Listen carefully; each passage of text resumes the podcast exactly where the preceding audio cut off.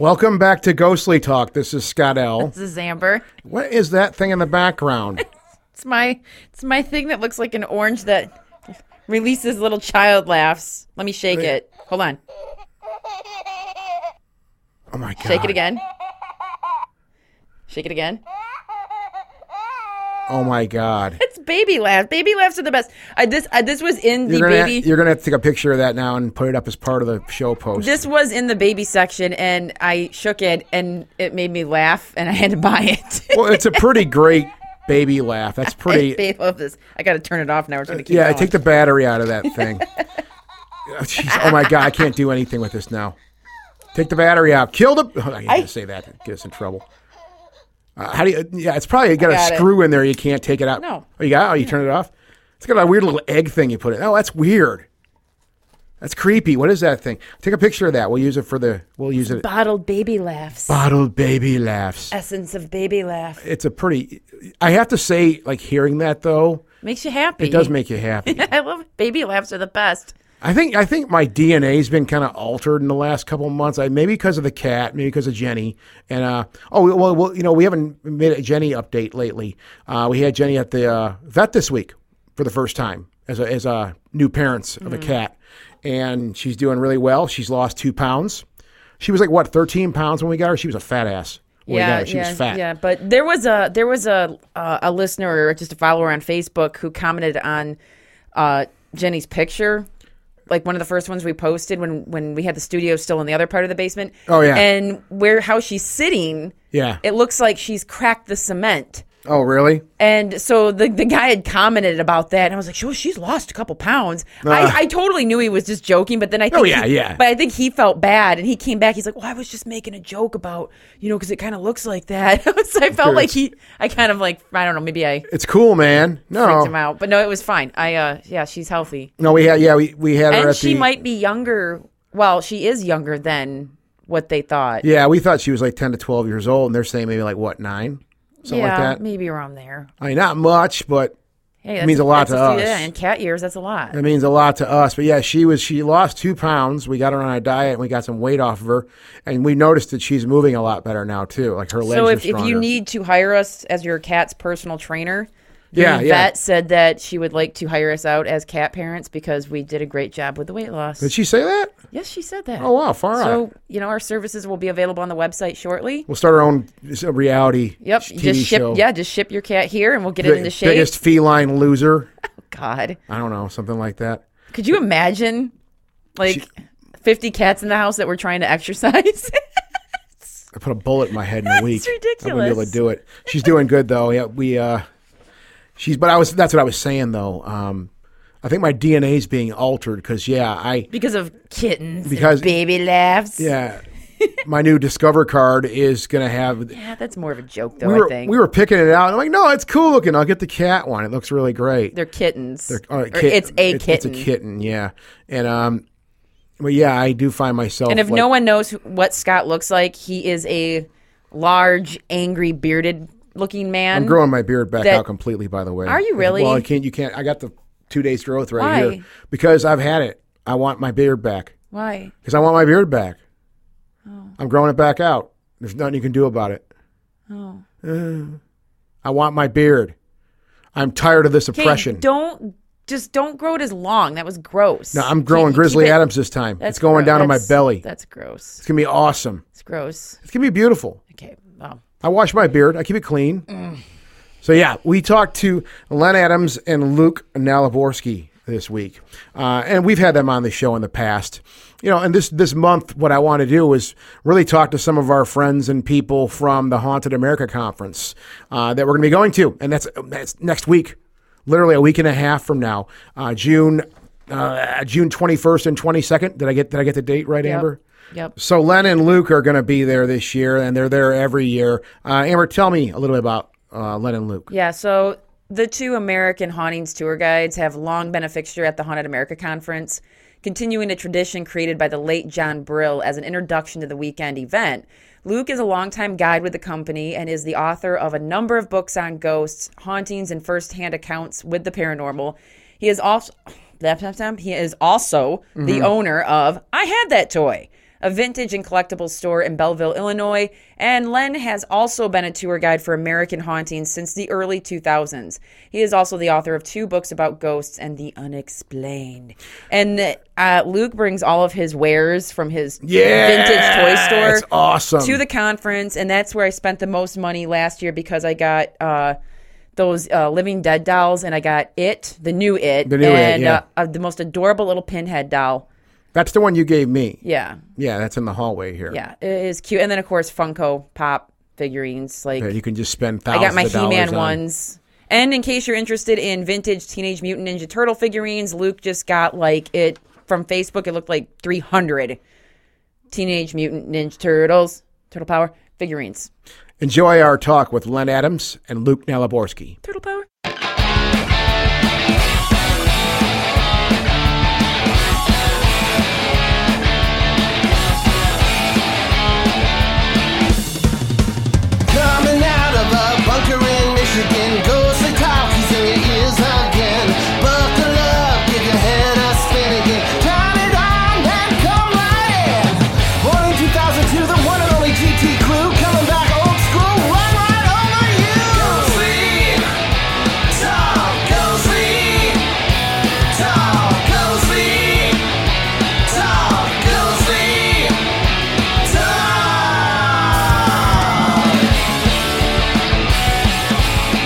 I can't wait to get something new and then tear it apart. right? he goes through golf clubs like crazy, so it's fun. He's Oh, always got really? A new golf club. How do you destroy a golf club? Oh, I can, I can, I can name like five ways to destroy a golf How club. How though? I just I ripped the gri- the grips off first. Oh, well, okay, I can see that. I have to have my own kind of grip on there and stuff, and uh, then I play with the labels. Maybe I like them, maybe I don't. I'm just just whatever I'm working on that day in my head. Oh, so you're modifying it. You're not like just playing. gonna say, you're not destroying it, you're think- modifying I'm it. thinking Len is playing No. so much golf, he's destroying the club. That's what I'm thinking. No, Okay. yeah, no. I destroy So the usually what course happens when I is he'll- play. He'll he'll buy clubs a lot and then decide he doesn't like them and then get rid of them and get something new. And and I, I've actually my my set of irons I think came from Len from a set that he he got and he didn't care for. So Len I. Originals. I'll buy a club, regrip it, and then decide I don't like it without ever hitting it. Get something else. I think the last, I think the last game of golf I played um, was over 20 years ago, and one of the golf carts ended up in one of the lakes, and we lost our security Oh, deposit. no. Yeah, it was a pretty awesome golfing trip. yeah, yeah, they don't they they they frown upon stuff like that. So Yeah, I well, get it. you know, there there was, you know, all we were drinking was water all day long. We, you know, all we were having was just water and tea and some orange juice. There was no alcohol Uh-huh. involved whatsoever. Absolutely not. yeah, the two don't mix. Yeah. So, um, It's great. yeah, yeah, it was an interesting golf trip. But Len and Luke are here. Uh, guys, first off, well, Len Adams, Luke Naliborski. Uh, we're going to get into all kinds of cool stuff. But I, again, like I always do, I want to thank you guys for taking some time to chat with us. I know you're both very busy, so thanks for spending some time with us here tonight. No, absolutely. This will be Glad fun. to be here. Now we got a lot. Well, first off, let's just let's just talk about the obvious, the elephant in the room here. We're going to be seeing each other in about a week and a half. Ah, yeah, about a week and a half. We're going to be seeing you guys in Alton, Illinois, at the uh, Haunted America conference. And we, I mean, now you guys are there every year, and we that's why one of the things we love about going to the conference is we get to see you guys. They're the show opener. You guys are the show openers every year. Um, and I mean, how many years have you guys done that in a row now? Oh man, my that's that's tough. Yeah, because I mean, I think I I I might have spoke my first time probably about 14 years ago, maybe at the conference. Yeah. I mean, it was back in the early been days 06? at the bookstore. It was around 06, maybe maybe 05. Um, you know, and it was right around the time, maybe a couple years after I had met Len, and uh, you know, Troy had introduced us to each other. So, Len's probably longer than I have, though. How long? I know. How Yeah, many- I've- go ahead, Len. I'm a couple years longer than Luke. I inherited the job from John Brill. Uh, John Brill, just one of the, the coolest human beings you'd ever want to meet. But uh, I inherited the job from him when his health was going bad. He's the one that created Strange Stuff. Okay. And then I did it for a couple of years, and Luke and I had been investigating together. We had stories that both of us were involved with. So I told Luke, come on up. And he did, and he won't go away. That's right. Yeah, yeah. John actually, John was um, the one who who brought m- me into the whole speaking thing too, because um, there was whenever he hosted Strange Stuff, uh, there was one time that he had asked me if I would would be willing to tell a story, and and I said absolutely, and it was like the first time I ever got up and actually told a ghost story, and Yeah. and uh, you know I've been doing it ever since. So Well, you know, I want to ask you Yeah, guys right. I want to ask you guys that question because um, the two of you guys, uh, the, you guys, were, the, the two of you remind me a lot of like myself and Doug in the old days when we were doing this show uh, because. Um, you know, Doug and I are both very different people. We come from like different backgrounds, different lifestyles. We even listen to different music, but we, you know, even to this day, even though he's not really doing the show with us anymore, we're still dear friends, right? We're really close, and um, you know, we can just sit and gab and hang out and talk. And I, he's one of my favorite people to be around. And and all the years I've known you guys, like these are two very different people, uh, but they, you know, watching you guys speak together. I mean, it's it's always a lot of fun to still watch you guys riff with each other and have a good time. How did you guys actually meet and just start doing stuff together? um, You want to take that one? yeah, yeah, I can do that. Um, Troy actually introduced Because I was two of us drinking together. back I- then, so I don't remember. he doesn't remember a whole lot, right? Um, you know, Troy introduced us to each other, and uh, I was investigating with a team that was more on the Missouri side, and you know, my travel that I was doing to go on investigations, it was just it was getting tough. You know, a lot of late nights and getting home, you know, at late hours and stuff. And Troy said, you know, well, Len Adams lives like 15 minutes from you, and and uh, you know, let me introduce the two of you together. And then he introduced us, and um, we hit it off right away, and and uh, we started doing investigations together, and um, you know, we, we've still to this day. I mean, I, I guess I've been investigating for about 17, 18 years now, Mhm. and Len's maybe longer than that, but um, we've probably been investigating together for I would think maybe 15 years, uh, Yeah. probably because he introduced me to Len pretty early on. So Yeah.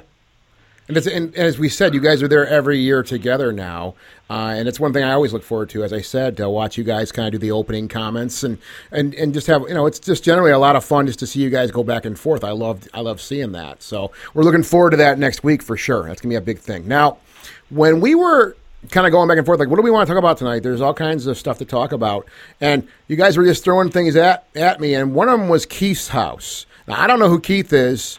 I assume you guys do. But we want to talk about Keith's house. Who who is this elusive Keith we're talking about? You want me to take take care of this? this one. You you got it. Okay. I'll chime in. Keith Owens, a really great guy. Uh, last last fall, I was helping the St. Clair County. This is in Illinois.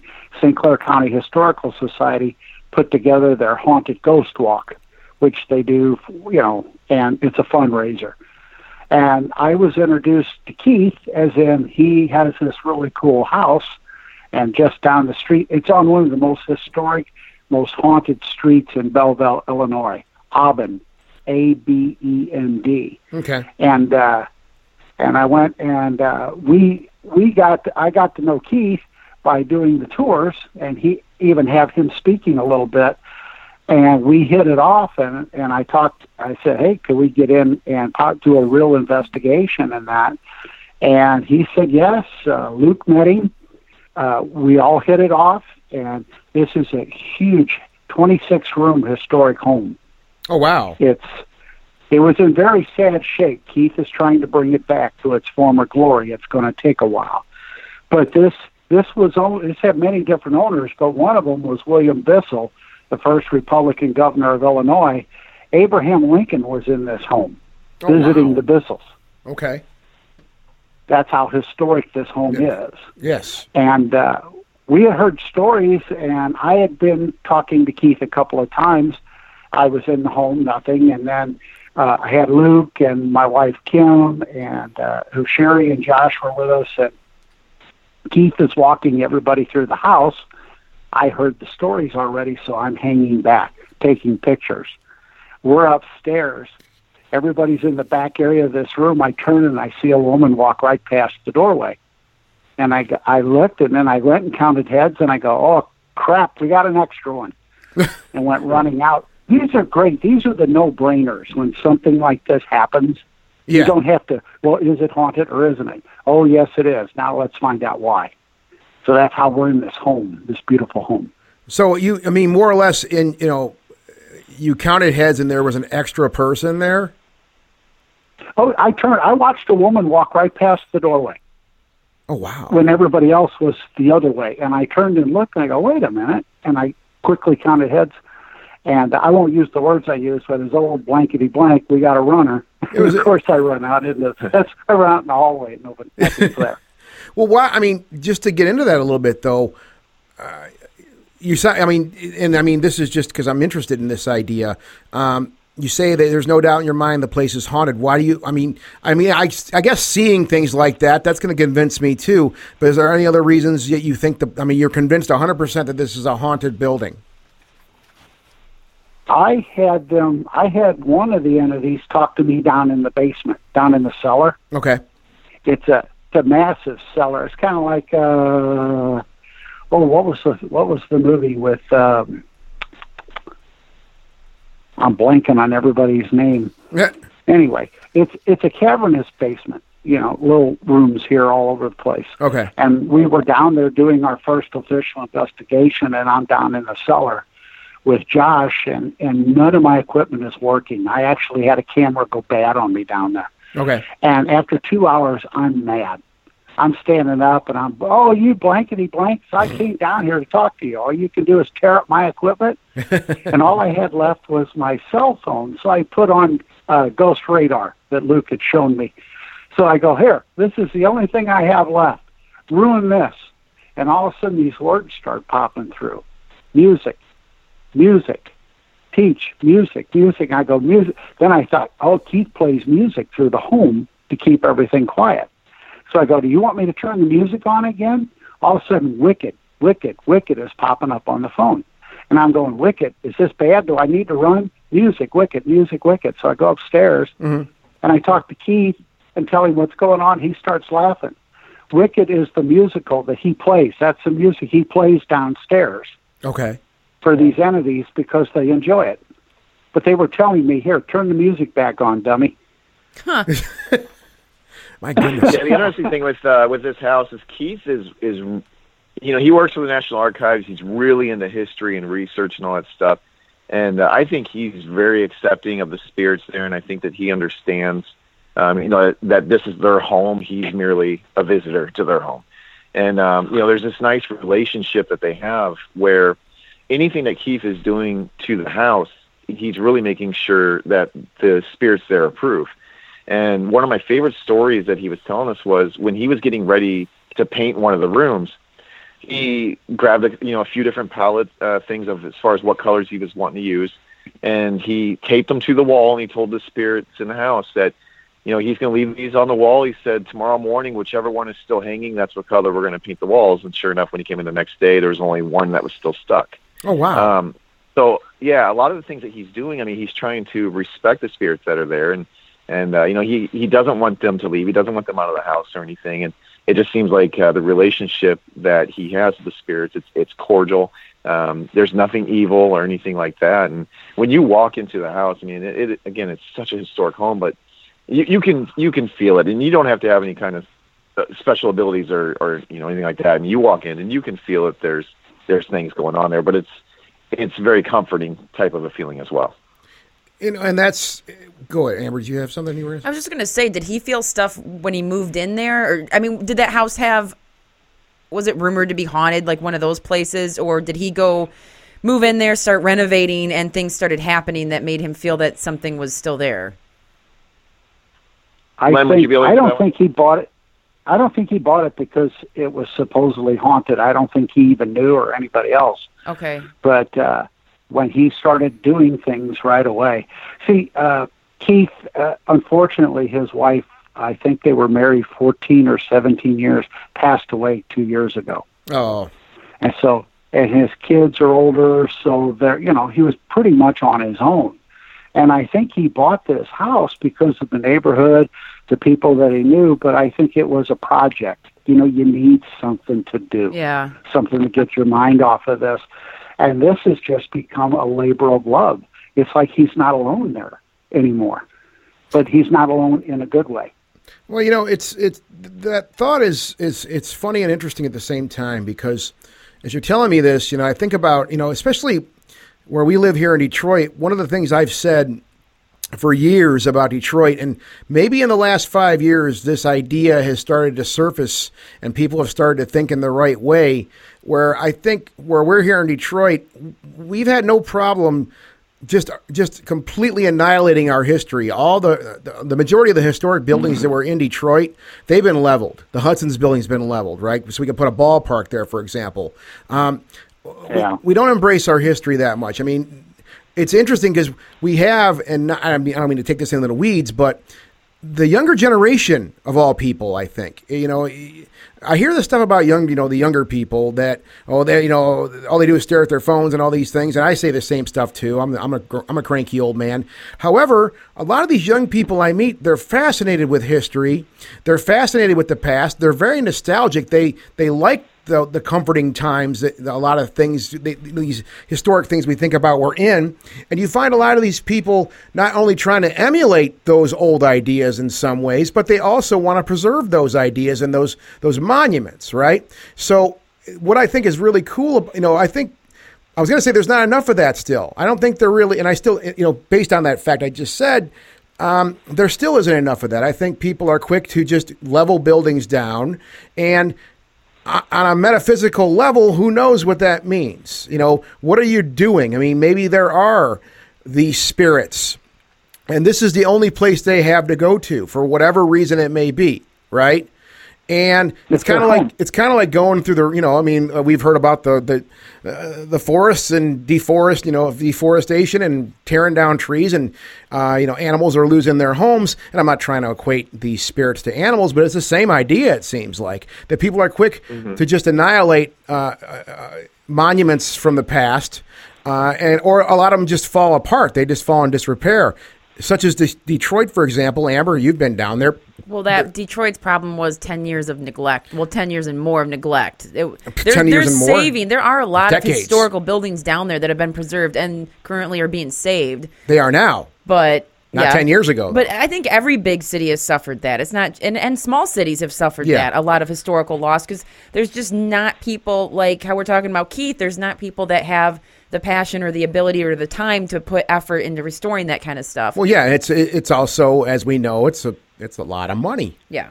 It's and a lot of people don't have that And if kind you're of money. not if you're not into like ghosts and you know Well, your, that your and- place that is rumored to be haunted, Well, you know. I mean, Amber, you remember like we talked about when I when I when I was house shopping, the the idea came up of buying a Victorian house, an old Victorian Well, house in Detroit, which I know is Amber's complete. Her eye, you should you guys should have seen her eyes blink when I when I said that, but. um I said, "Well, look, it's going to be our primary residence, and these houses are falling apart. It just it, when you're when you're like when you're a you know where I am in life, it's just not practical to do that. You got a lot of other stuff you got to do. you know what I mean? So Yeah. that's part of the Right. problem, I think. Not, I didn't mean to take us all into the weeds here with this thing, but going back to the you know the more fringe stuff on this, um, it's it's it's really cool that I that I, like I think like Amber said too that Keith has this relationship because I don't think you're not only respecting what spirits are there, you're respecting history. Yeah, absolutely. Well, there's there's a house that's about six blocks away from Keith's house, Yeah, still in the historic district. Luke, this would be back on High Street behind the new YMCA Okay. or the, the Uh-huh. downtown YMCA. yeah, I Yeah, yeah, I actually, uh, I, this lady had moved into a historic home and didn't really have to do that much, but it turned out that there was an entity in the home that didn't like some of the things that she was doing. And we ended up doing a bit of an investigation, and we didn't try and get rid of this guy. This was his home. We taught him to cohabitate with the lady. To there, there are ground rules. yeah. I shouldn't say we. I'm sorry. I I, I did this one, Luke. I think I uh, uh, Amy Myers was with me, maybe Sandy. You- but you- uh, this you was a. I know. I was cheating on you. cheating on you with our own people. Very good. But anyway, this was this was a crazy this was a crazy place, and this poor guy, the spirit that was haunting or living in the place, he had lost everything in a really bitter divorce early in the turn of the century, and the house was the only thing that he came out of the divorce with, and he loved that house. And so when he passed away, he didn't want to leave. When his body quit, he didn't want to leave. And once we got him to go, you know, say, hey, okay, rules. This is where she goes. This is where you go. Da da da. And everything's been great ever since. Well, How do you communicate that though to a spirit? I mean, I don't want to get too too too uh, granular, You but I'm just curious a- about that. Go You ahead. have to have a friend that can kind of see these things and communicate with these things. Okay.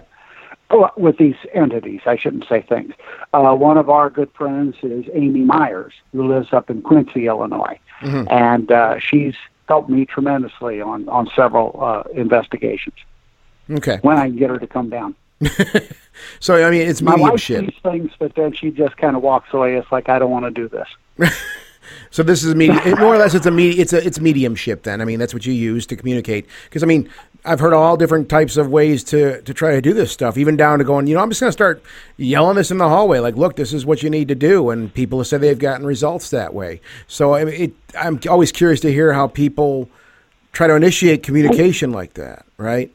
Well, we have all the bells and whistles and try and get the normal communications, but when we really got to get in depth or we got a really human thing going on here, mm-hmm. you know, feelings and stuff and, and a story, that's when we try and bring in Amy or uh, Sherry Keene is a friend of ours that can kind of do this stuff also. Yeah. So I think sometimes, depending on on the type of entity you're dealing with, too. I mean, it, sometimes it could take a stern voice. You know, maybe sometimes it, it would take a, a male type medium who can communicate and be stern, or sometimes it would take more of a compassionate sounding, you know, female one to be able to convey the message as well. So, um, you know, I mean, and- and we always talk about how you know we don't have the answers you know th- everybody's learning as we go on all of this stuff and um, you know there's a lot of people who have paved the way and i think uh, unfortunately a lot of what you see on tv is kind of changing the path and, and going in a totally completely different direction than than what i agree with yeah. um, but as long as I think sometimes we stick to our roots and, and you know, I, I always say, you know, you respect people in life, you respect them in death. And, um, you know, provoking and, and being um, intimidating to these spirits and stuff, I, I don't agree with that at all. But I do feel that sometimes yeah. um, it might take an attitude like that, I think, to kind of to move things and set some some rules and guidelines. Well, I mean, you're But that's a last resort.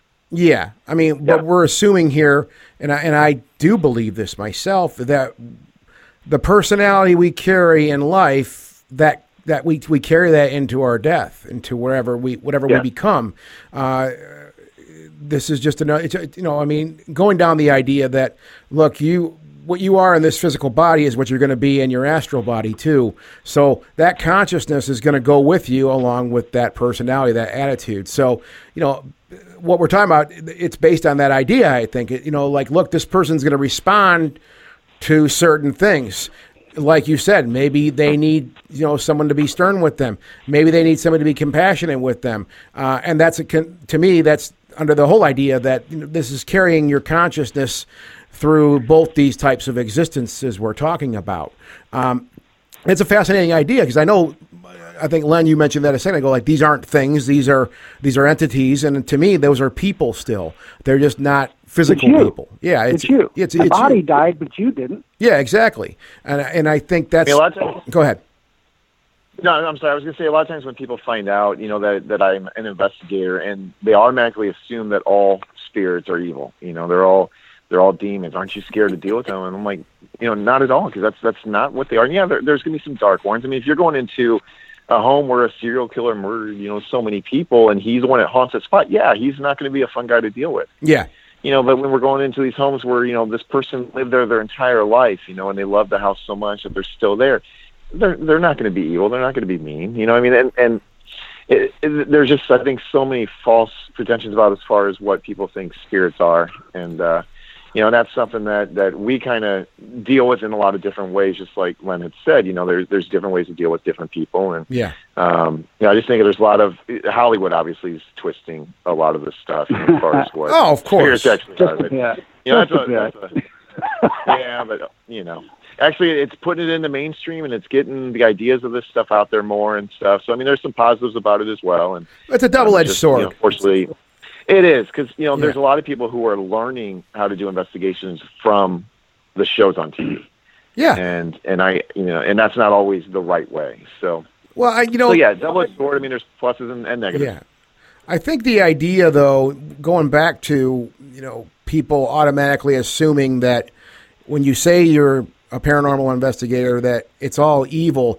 I, you know, I, I heard this idea years ago, and I always say that. I think, I don't know if it's always people think it's an evil thing, but I think just we're dealing with the They're unknown. scared of it. Well, no, no, we're dealing with the unknown Yeah. here. Okay, we're, we're, we we are whether it's good or it's bad, we're dealing with the unknown. And I heard, I heard a quote years ago where basically someone they took that idea like, okay, the unknown to people in most cases equals death, right? And obviously, death for us, you know, we don't. That's something we try to steer away from. I mean, eventually, it's going to happen to you. But I think death for most people, physical death, we're talking about, is a scary thing right? Um, so, you know, when I say the term unknown, a lot of people equate that to death. And that's why I think they're scared to a certain degree. I mean, I won't say that there's been times that I was like, oh my God, I'm getting the heebie jeebies here. I can't deal with this, right?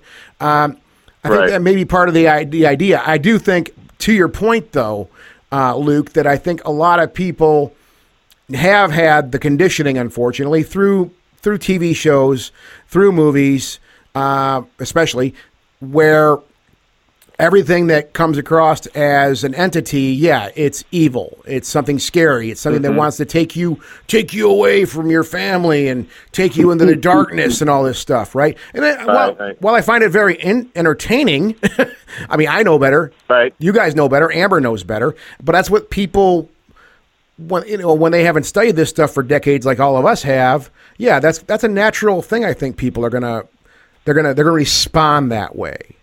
You know what I'm saying? Right. So yeah, I mean, I think it's very natural, but I also think, and you know, you're right. I think a lot of people are more are being exposed to this stuff, and that's why I said the double edged sword. Uh, some people are being exposed to this thing, and they're saying, you know what? They're more, you know, they're more inquisitive than just, hey, I want to go out and find a ghost because it's super easy because I saw it on a TV show and they had it done in 20 minutes. Um, Right. some people really want to ask questions. And, and those are the people I like to talk to. I like, those are the people I find interesting. Amber is raising her hand for the class. You, that's how I let you know that I have Raising her to hand for the class. Go I don't ahead. have to over talk, you know, talk over you. Anyway, you, you guys have been doing this for so long. From the moment you started to now, how have your beliefs and things changed or altered? I'll go. That's a good question. I, yeah, go ahead, Len. I thought That'll give me I thought when I was I thought he's looking into one of our one of Troy's books to mm-hmm. answer this. I thought when I first started doing this that I thought, oh, good, we're going to be able to explain this and put it in its little box. Explain this, put it in its little box. Instead of black and white, that gray area has just blown up in my face. It's just amazing how many times you'll be on an investigation or all the tours that we do, and all of a sudden you're going, I didn't know that could happen. we're supposed to be in charge and a lot and we're just flying by the seat of our pants basically. But for beliefs i don't know. I was raised i was raised catholic catholic grade school the whole bit. But i just i don't think it's as cut and dried as people are taught Yeah. you know heaven hell angels all that there's a lot of stuff going on that just I just don't know why. And that that's the thing. As a kid, I was a good kid, and the nuns beat the crap out of me That sounds because right. Because I questioned. I questioned Right. everything, They could Yeah. be evil. and I still do that to this day. And So I, I, I think I just uh, it's- I want to know go why. ahead, Len. I'm sorry. That's it. I'm done. Yeah, and I think a lot like what Len said too. It is exactly uh, the way that I feel on a lot of this too. Because I mean, I've had experiences when I was a kid. Um, I used to love the scary stories to tell in the dark book. yes. Yeah. Looking very forward to the movie coming out. Hope Yep. it's done well. Um, but uh, you know, there there was a lot of things when I was a kid, especially with watching a lot of movies and stuff, and and you kind of you know we talked about the unknown, you know, and and I've always kind of had question marks about that just because some of the experiences that I had as a kid. Um, th- there is no yes and no answer, and and I always tell people, you know, we're trying to find the answers, uh, but in a way, I kind of hope we don't because I'm having so much fun looking for them, and kind of like what what Len said with, um, you know, hearing like new things that we're encountering. Whenever I interview homeowners or stuff, I always feel like there's so much more stuff out there that that we're we're getting. You know, like just when you think you've heard it all, there's something new. You know, as far as like things that are happening to people, the activity, the stories behind them. Yeah. Um, the one thing that I think I've really kind of developed through the years, just from being in this field, is I love history. I mean, I- I've I've loved history so much more now than I ever did as a kid. Um, you know, could be part of growing, just getting older. You know, and I'm not watching cartoons anymore. Now I'm watching History Channel and Discovery and all that stuff. But I love history, and and when I'm driving down the road now, I feel like I'm so observant of the land now. Um, you know, when you're driving down the road and I'm, I see a field, I'm like, man, there's a tree sitting there all by itself. I bet there's a, a family cemetery there. I bet there used to be a house right there. You know, it's long gone. And and uh, you know, I think that that's something that being interested in the paranormal has kind of led me, you know, to be more observant of Yeah. the surroundings. It's funny because I do a lot of bike riding and I like to go out and take a lot of walks. And that's been a regular thing for me now for over 10 years. And one thing I noticed like over that time is I you know because I'm doing the same thing, Luke. I'm always looking around, I'm always observing things and just seeing what I can see and you'd be surprised what you see if you really are looking.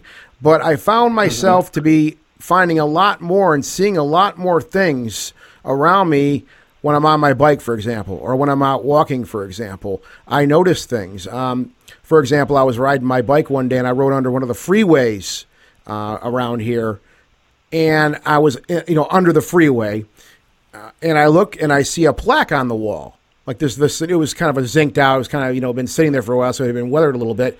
So and it's this it's this plaque on the wall. I'm like, what the hell? So I ride my bike up to there, and it, it's a that part of the freeway that overhang was dedicated to a state trooper who lost his life in this in the line of duty. And I'm like, Gotcha. I would have never seen that because I, I mean, I drove I drive under this ra- this uh, part of the freeway on my car all the time, but I- and I never would have saw that unless I, you know, a wasn't really looking, and b um, was on my bike where I was slowed down a little bit. I wasn't moving as fast. I could actually take a second to observe something and see that. And I think that does come the same way I think that you're talking about, Luke, where you know it makes you much more observant because you're looking at all the details now. You're not just looking for the, you know, I think that's what the, uh, I tell people a lot about studying this stuff or, you know, whatever whatever capacity that is is that it's the subtleties I think. It isn't the it isn't going to be the the big apparition jumping out of the wall and jumping on you and going blah blah blah blah blah blah, blah or whatever. It's right. um it's these subtleties that we normally don't pay attention to in our regular lives. I think those are what I what people should be looking for in this stuff. Yeah when um and, and I'm sure Len will speak to this too since you know Len and I are both tour guides for um the Alton Hauntings Ghost Tours, which is Troy Taylor's tours based on his Haunted Alton book. Yes. And when when we go on the tours or do the tours, we have a lot of people who are there because they want to see a ghost. You know, you have the people who are there because they, they just enjoy the stories or they are fascinated by the history. But come October, you know, people want to get scared. They they want to see a ghost, and and that's not what we're about. Um, it doesn't mean that something may or may not happen. It just means you know if you're so focused on experiencing something like that, you're probably you're you might be let down. You know, I mean, we want we want people to come in. We want them to listen to the stories, um, see the locations that we're going to, and but I always make it clear to people up front that if you try so hard to see a ghost, you might miss something that's so obvious. You know, because you're looking for that full figured, you know, apparition, holy grail sighting. Um, there's little subtleties on the tours of things that we encounter, you know, like little touches and things like that, or the cold breezes. And um, we- one of the, the last location we we do on the tour is the First Unitarian Church. There's been times we've been in there and we're telling the stories, and in the background you hear like three or four notes get hit on a piano. You know, Yeah. but if if you're so focused on waiting for that big moment, you may never have even heard it Yeah. but it's it's a sound, it's an interaction. Um, there's nobody playing the piano. The piano's in the room where we're telling the stories. You can clearly see nobody sitting there, but sometimes people miss like those little subtle type hints and interactions that the spirits are trying to do with us. yeah, totally. Have you ever had someone want their money back because they didn't experience Oh something paranormal on your tour? We we had uh, we actually had a bad review on Facebook Oh. because uh, somebody said they didn't see a ghost. Oh my god! and um, and and I and I I tell people like once somebody left a review like that, a lot of times when I'm doing my intro, I always I even say that I'm like, I'm sorry, but we do not give refunds if you don't see a ghost. It's not something that we can promise, and we make that very clear up front. So, but yeah, no, we've had people, I've- you know, we've had a couple. I've had reviews 'cause people stop and yell at me from their cars. what? Say What? Did they, what? what? At the end of the tour as Yeah. they're leaving. You know, we never just leave. Luke will ta back me up. We're we're still talking to people out front Okay. wherever we stop, and I've had people stop in their vehicles. Oh, this was BS. It was too much history. Or, Oh, my- Or, somebody, oh. or, or like Luke said, I didn't see a ghost or Yep. something like that. I- The best one, You I know, did a private tour. I did a private tour. This is at least 12, 14 years ago. yeah. And the lady came on the tour. It was a lawyers group. I don't know what her function was, but she showed up. She was already three sheets into the wind. so I made her my helper. Okay. And that church was the last stop we were at. And then we all went back. We still had Troy's bookstore. And I didn't see her, didn't see her. Finally, she comes walking in. She gets within 10 feet of me and goes, You son of a, and threw the flashlight as hard as she could at me. She got to see a ghost. Wait, so she actually She saw saw Careful something? wish for. Say ag- say again, Len. Sorry. I was just saying, uh, be careful what you wish for. Oh, um, but you said she was half in the bag, right? Yeah, I don't know what happened, but let's just say I put her in locations that if something could happen, it might have Oh, okay, happened to her. okay. I got you. Okay. It All could right. have been the power of suggestion, but I just kind of stuck her in places that I normally wouldn't do that. And I she, go, I I'll she think was, that's show one you. of the things. Yeah, kind of, kind of like what Len said too. I mean, and and you know, with people wanting to see a ghost. I mean, we go inside some creepy locations. Um, I like to turn the lights out just to add to it, and I feel that power of suggestion is very strong. And I think if I get you in a, a creepy enough place and I'm telling these stories, I can probably make you see things. You know, I can make your mind play tricks on you. Um, but it's also a thing where we don't want to insult your intelligence. We don't want to make something appear that's that's not there. Um, I, I've been on tours before where you know they point stuff out like, "Oh, what was that? Did you see that door move?" and stuff like that. And and I I don't agree with that. I think anytime the tour guide is purposely trying to point stuff out, it's probably not really happening. Um, Yeah. So on our tours, all we're going to do is we're going to tell you the history. We're going to use that history to explain the hauntings. We're going to tell you some experiences that you know we've had ourselves, or that other people involved with our group have had, and then we're going to move on to the next location. So you know, if something happens during that time, wonderful. If it doesn't, you've got some really cool stories. So that's kind of where I leave it. And if Yeah. you know, if they want all the bells and whistles and the the actors and costumes trying to scare you, there's haunted attractions you can go to for that. And you know, if you want to spend your thirty dollars to walk through a really hot maze and have people jump out and scare you, yeah. I understand that. That's fine, but mm-hmm. that's not exactly what we are. well, and, and that's I think every tour, I think the tours are good because every tour guide has their own slant yeah. on things, that their own way of doing things. So it's not you're not going to get the same thing. It's not like we're robots. We're out there. We're like for us, it's like herding cats, trying to keep everybody together. But we do the best we can. I ha- I have to comment. Luke talks about he likes to leave the lights off. He leaves them off far longer than I do. Oh, really? So I was helping, I was helping him several months ago, and we were in this location, and he wouldn't turn the lights on. Wouldn't. I'm looking, and about 15 feet from me, I see this thing materializing up out of the floor, and the whole time I want to turn the lights on, but I'm leaving them off because Luke is telling the story for respect to him. But I'm like, you better shut up. We need the lights. We need the light. I'm just standing in the dark thinking all this while I'm watching this thing come in and out of the floor. And it's like, finally, it's like, turn the GD lights on, will you? well, I mean, but fortunately, several several other people saw the same thing. So I, it wasn't me. It wasn't just me. So, but he, uh, that every guide is different. But I, I think that's the cool thing is we're not robots. Have you guys on your tours ever seen something that genuinely startled you? That you would think, well, I guess Oh, yeah. that's that's actually paranormal, not human. Oh Yeah, yeah. absolutely. Yeah, we we both have had. I mean, so many experiences, and, and inside the church is, uh, you know, that's that's one of my favorite spots on the tour. And generally, as I tell people, if something's going to happen, it's it's probably going to be there.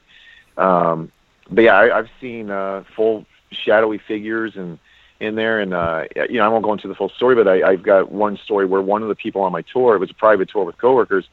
He went down into the basement by himself, which I had made very clear to everybody. You know, please nobody go beyond these certain doors, and he decided to do it. And we were actually leaving the building until I realized that his girlfriend was standing there, but he was gone. And you know, I had asked her, I'm like, you know, do you know where he's at? And she said, no, I have no idea. And I'm like, well, call his cell phone and find out where he's at. So come to find out, he had went down into the basement. So I mean, he was very close to getting locked inside the building all night. Wow. Um, but yeah, so I told her to tell him to come upstairs. You know, that we'll meet him in the back room of the church. And so she told him, and I went in with two volunteers, and we were standing in this back room waiting for him. And we hear him coming up the basement stairs. We hear the door open, and then you got to kind of walk down a little hallway, and then you turn down into another hallway, which was leading straight towards us. So you know, we could see him at that point. Yeah. He had already taken several steps towards us when all of a sudden this dark, shadowy figure stepped out of the hallway. And you know it, it was coming behind him but where he was walking towards us this shadow was actually pacing back and forth left or right. It wasn't following him but it was stopping and almost watching him making sure that he was leaving. Mm. And i saw it. My two volunteers i brought in with me they saw it. In fact at that point one of my volunteers took off running and the other one or um, the guy who was coming up from the basement i told him i said hey it's time to go come on so he knew something was wrong so he kind of started you know speeding out of the room and my other volunteer tried to take off, and I, I horse collared him and yanked him back. And I said, you know, do you see that? And he said the shadow. And I'm like, yeah, because that's one of the things uh, uh, when things happen to us, we never really point out, do you see this specific thing? Right. We say, you know, do you see that, or Yeah. what do you see, just to make sure that we're seeing the same, thing. Same thing. thing. Yeah. And um, yeah, and he saw the same shadowy figure. And um, you know, at this point, I'm, you know, I said, hey, I, you know, I've never felt threatened in the church, but I know when it's time to leave, and and this is one of those times. So, you know, we kind of grabbed what we could and got out. But um, that was unnerving. I mean, there was there was four of us in there. Three of us saw it, and the only reason the fourth person didn't see it was because he had his back to had it his and back to decided to to get out of there quickly. You know, one of the hardest things I think that we have, and this has been for the last 10 minutes, I've been thinking about this because it's been kind of a thread through this, is this idea of suggestion, right? Um, and I, I, I know we're all on the same page here with this because I tell people my, my term actually is front loading people. Like, you know, when I, whether whether I'm showing someone a photo or or letting someone hear a piece of audio, I do my best not to front load them. I just say, "Here, look at this and tell me what you see," or "Listen to this and tell me what you hear." And I imagine, I, I know, and that's what I think is a challenging thing. I mean, with doing a tour like tours of this sort, is I know you guys because you've you've already said it, and I know you guys too. Uh, you're you're doing your best not to front load people. You're, you're, but it's hard, I think, not to do that in a certain way because you're telling stories, and that's what this is. Is a tour. Right. You're telling stories, so it's really tough, I think, to you know get people to look at things objectively, right? Uh, and I think that I mean you follow what I'm saying with that. It seems like that would be a very difficult thing to have to deal with doing tours like this. Uh, in my it? opinion, I, I yeah, I totally agree. Um, you know, and and the thing is, I mean, when we're taking it into haunted locations, we have to give you the information. Yeah. Um, there's been times though where I've taken somebody into a spot and I've only told the history, and somebody experiences something that I know. Okay, you know, this is one of the things that happens in here a lot. Um, you know, there was a, a time where uh, down in the we we go inside a slave tunnel. And one of the things that people encounter down there is it feels like a child is holding your hand, or you'll get the little tugs on your shirt. That's going to make you look down, and you're going to see a kid.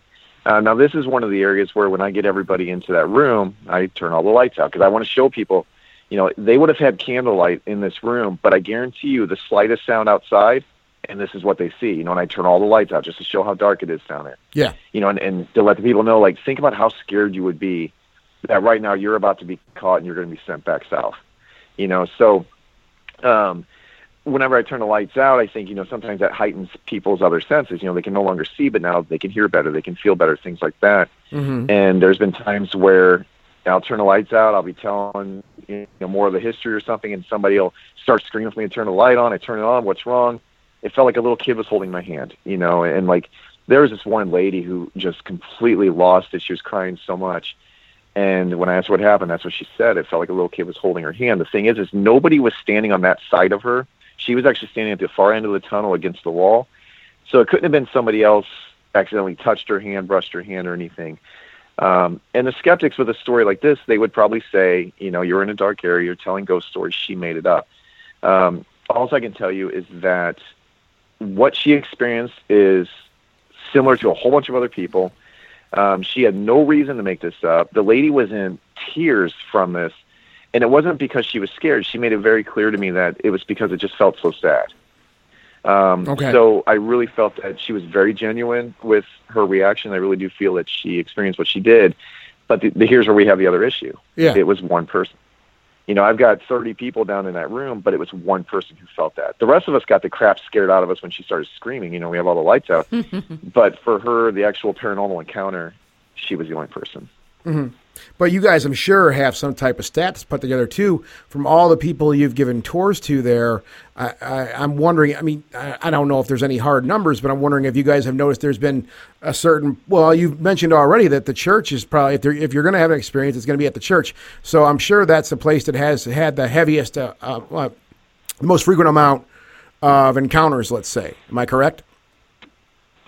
Yeah, I would, I would think the more I mean, like, reliable you, you the more reliable is in you're sure you're kind of sure that something might happen. I mean, I, I said that wrong. If it, like Luke said, if something's going to happen, that's the location. Okay.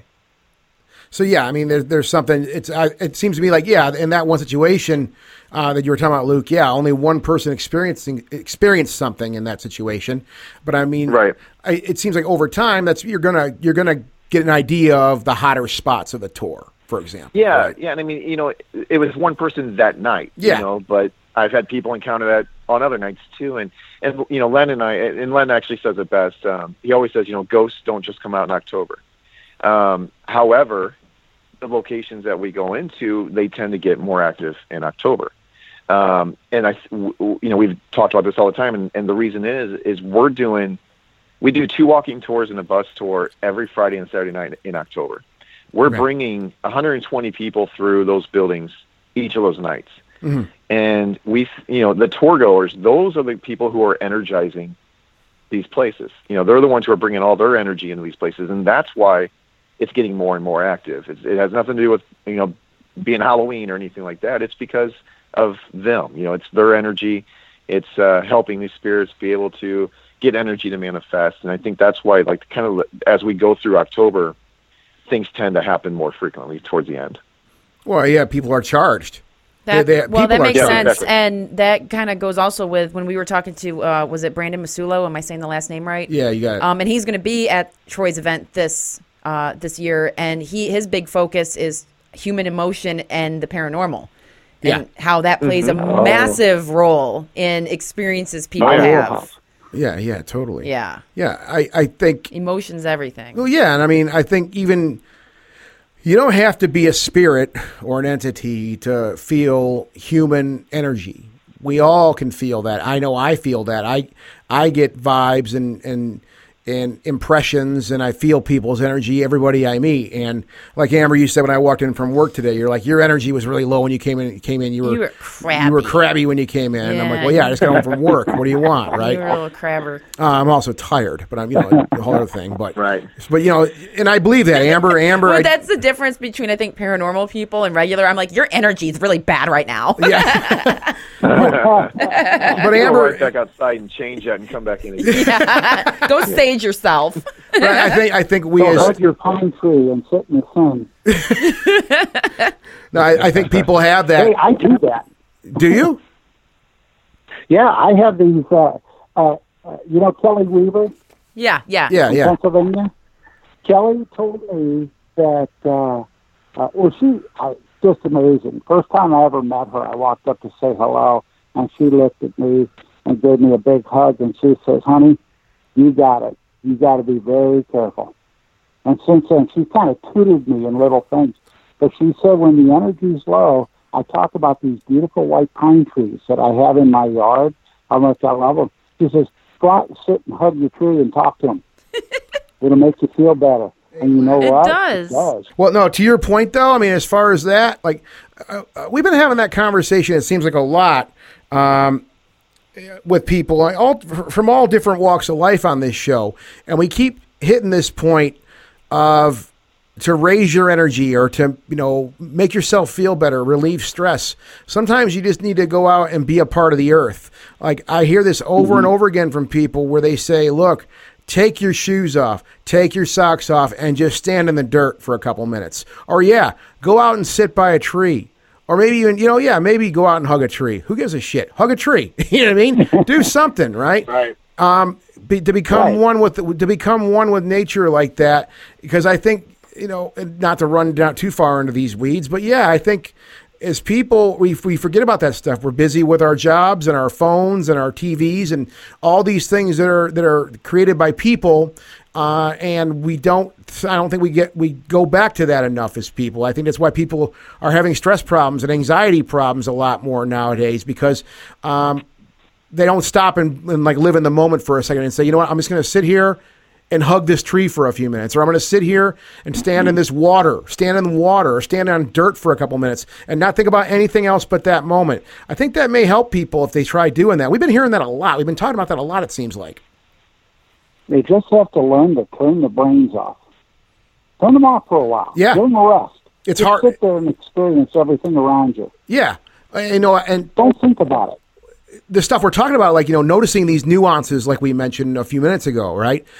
I think you really have to mm-hmm. you have to qu- calm your mind a lot of times too. And I'm only saying this because I'm my own worst enemy. I have a mind that just does not stop. I'm constantly thinking about something if I'm not moving, right? So it's very, very, very, very difficult to try to calm my mind and steady myself and just focus on the moment, right?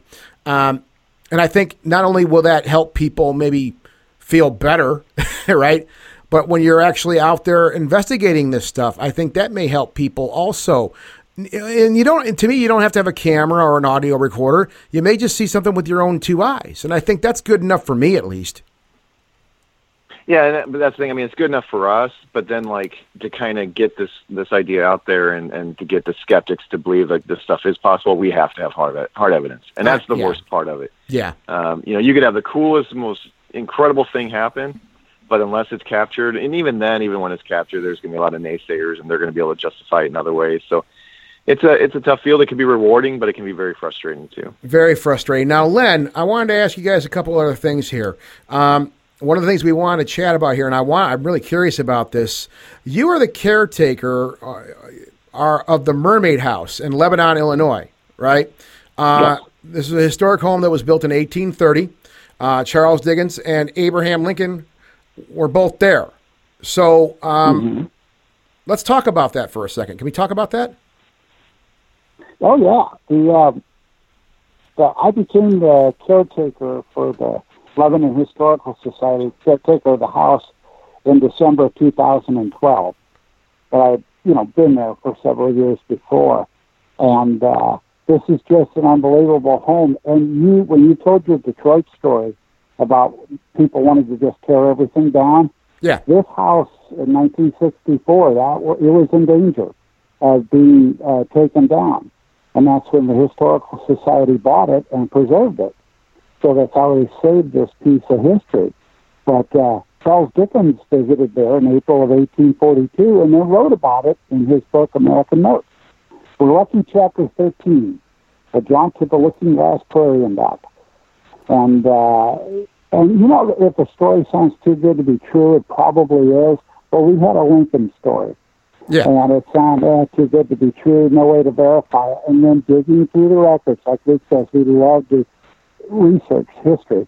Digging through the records, I found a letter from 1932 by a lady that was doing the history of uh, Lebanon up to that point, and she wrote that the, she had a connection down the road, and she she wrote that the Lincoln story actually did happen. And so I tell people now, well, this is this is the story, and we have a letter that says it's true, but I'll leave it up to you guys. Dickens, we can verify. Lincoln, we're pretty sure.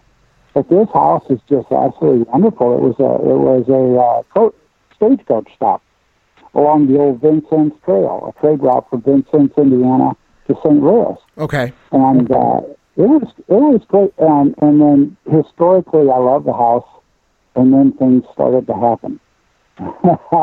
this is my own little paranormal playground. I love this place. Really? What kind of things happened? Well, first off was uh, uh, the uh, Looking Glass Playhouse, the community theater down the road that I've written about also. Uh, every year they do a, a, a thing called Haunted Happenings. Okay. Somebody in costume leads you through locations through the town, and you hear classic ghost stories. Well, the Mermaid House was one of the locations. This happened to both these two ladies, one on Friday, one on Saturday, as they're telling stories inside the house.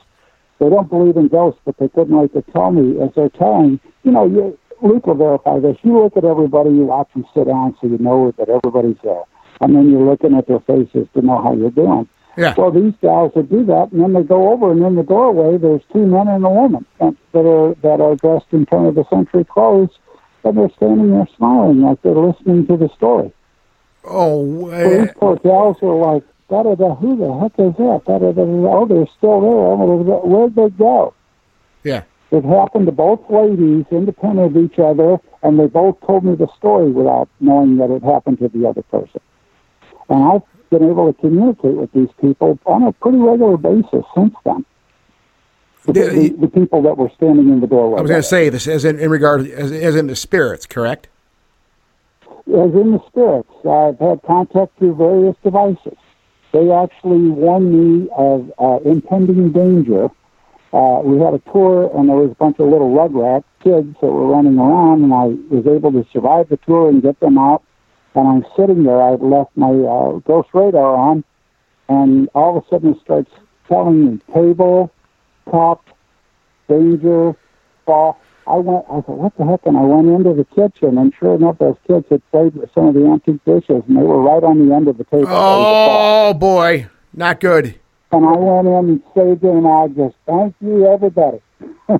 Everybody out. Get out. I, I'd throw everybody we, out. We've got we've got uh, uh, six pretty permanent entities, and two to three more to come and visit.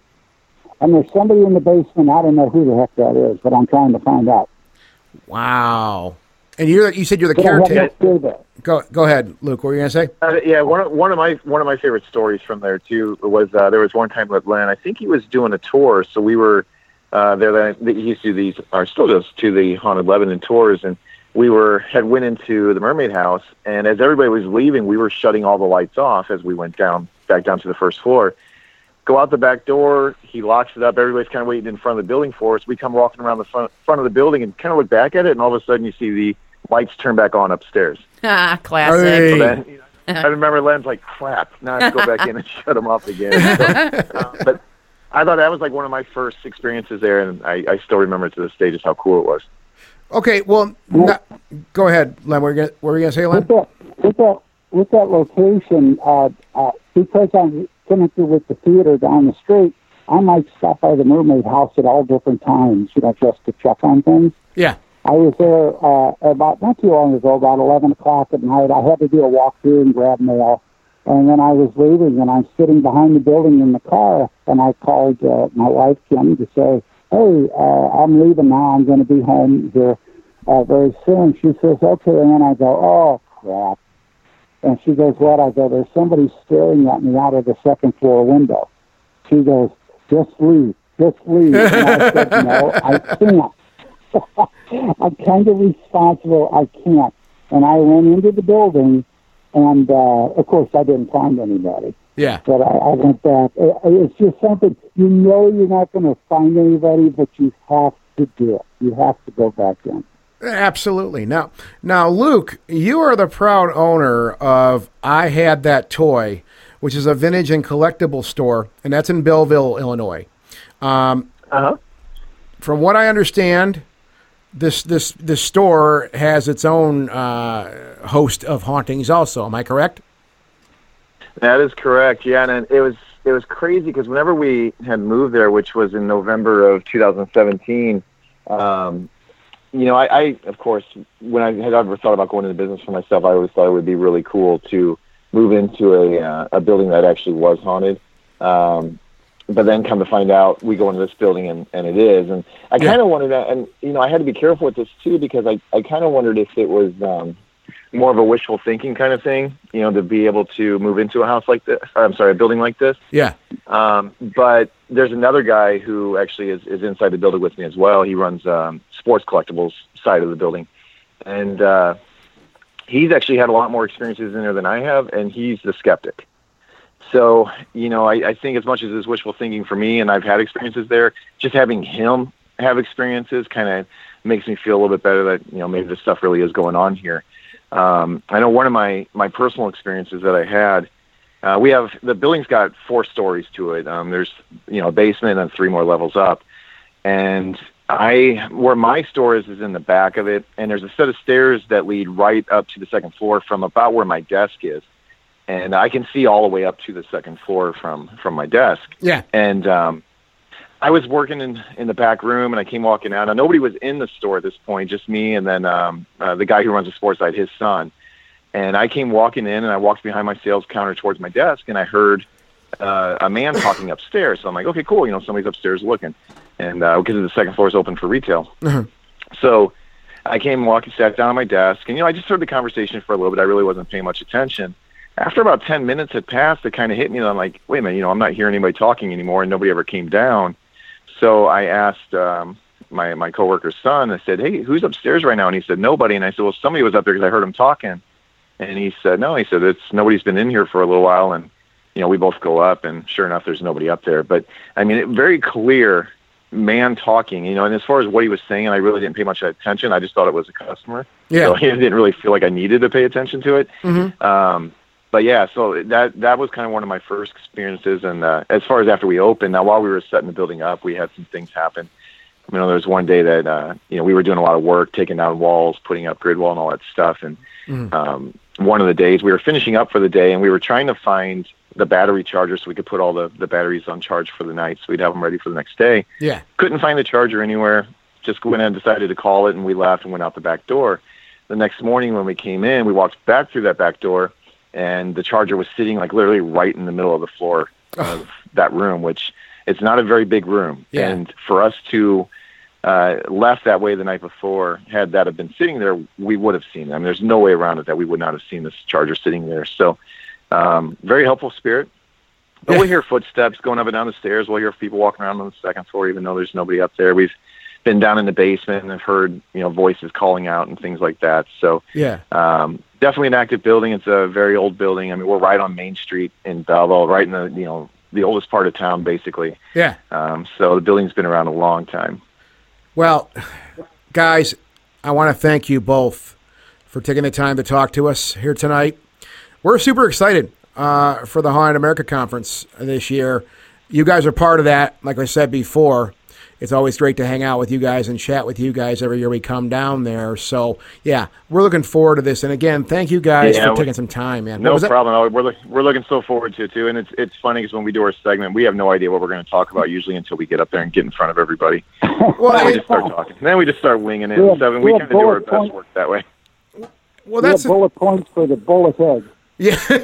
Sure. well, that's a funny thing. We we've we talked. Troy and I have talked about that Um, because I always like, I've kind of just taken over the the moderation thing for the panel stuff every year, and this last year I was like, you know, everything was great, uh, but we you know we get an hour to do that, and you have nine people up on the podium, and you have a whole crowd of people that are asking questions and it's you know we never we never have enough time. We never do right? And that's not me griping at all. Right. it's just there's so many cool things to talk about. We get on one subject and that can just go that can spider into any other really amazing thing. And i know i told i mentioned it to troy last year. I'm like maybe we should sit down and kind of like write out a skeleton or a plan or something like that. And he's like no i like the improv. I like i like just kind of going off the hip man. Let's just go with that. And i'm like okay whatever you say. No i mean I- and i i agree with that too. I was just thinking of alternatives. But yeah i mean that's what makes those you know your guys' talk always fun and that's what makes the modern you know the speaker panel fun because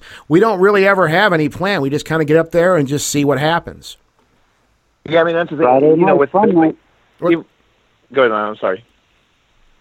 I just said Friday night is fun night. yeah friday Right, night is fun night it's true But you know, and even with with our tours too, it's like you know we have guidelines of the stories. I mean, you know, the, the history for the most part is not going to change. I mean, we do update it periodically. You know, we found some new information or something like that, but for the most part, it doesn't change. The ghost stories they change because we were always having new encounters. But we never want the tours to feel scripted. We don't want to make you feel like we're just reading them off of cue cards. You know, so it's all about delivery and make sure you know it's more improv and uh, and just us telling the stories and stuff. And and I feel like when you're doing these conferences, a lot of the speakers that come to Troy's conference, they have that feeling to them. I mean, they're they're always they're fun, they're entertaining, they're um, you know they're, they're they don't seem scripted as much, and uh, and uh, it really makes it enjoyable. Ghostly Talk! Version 3.0.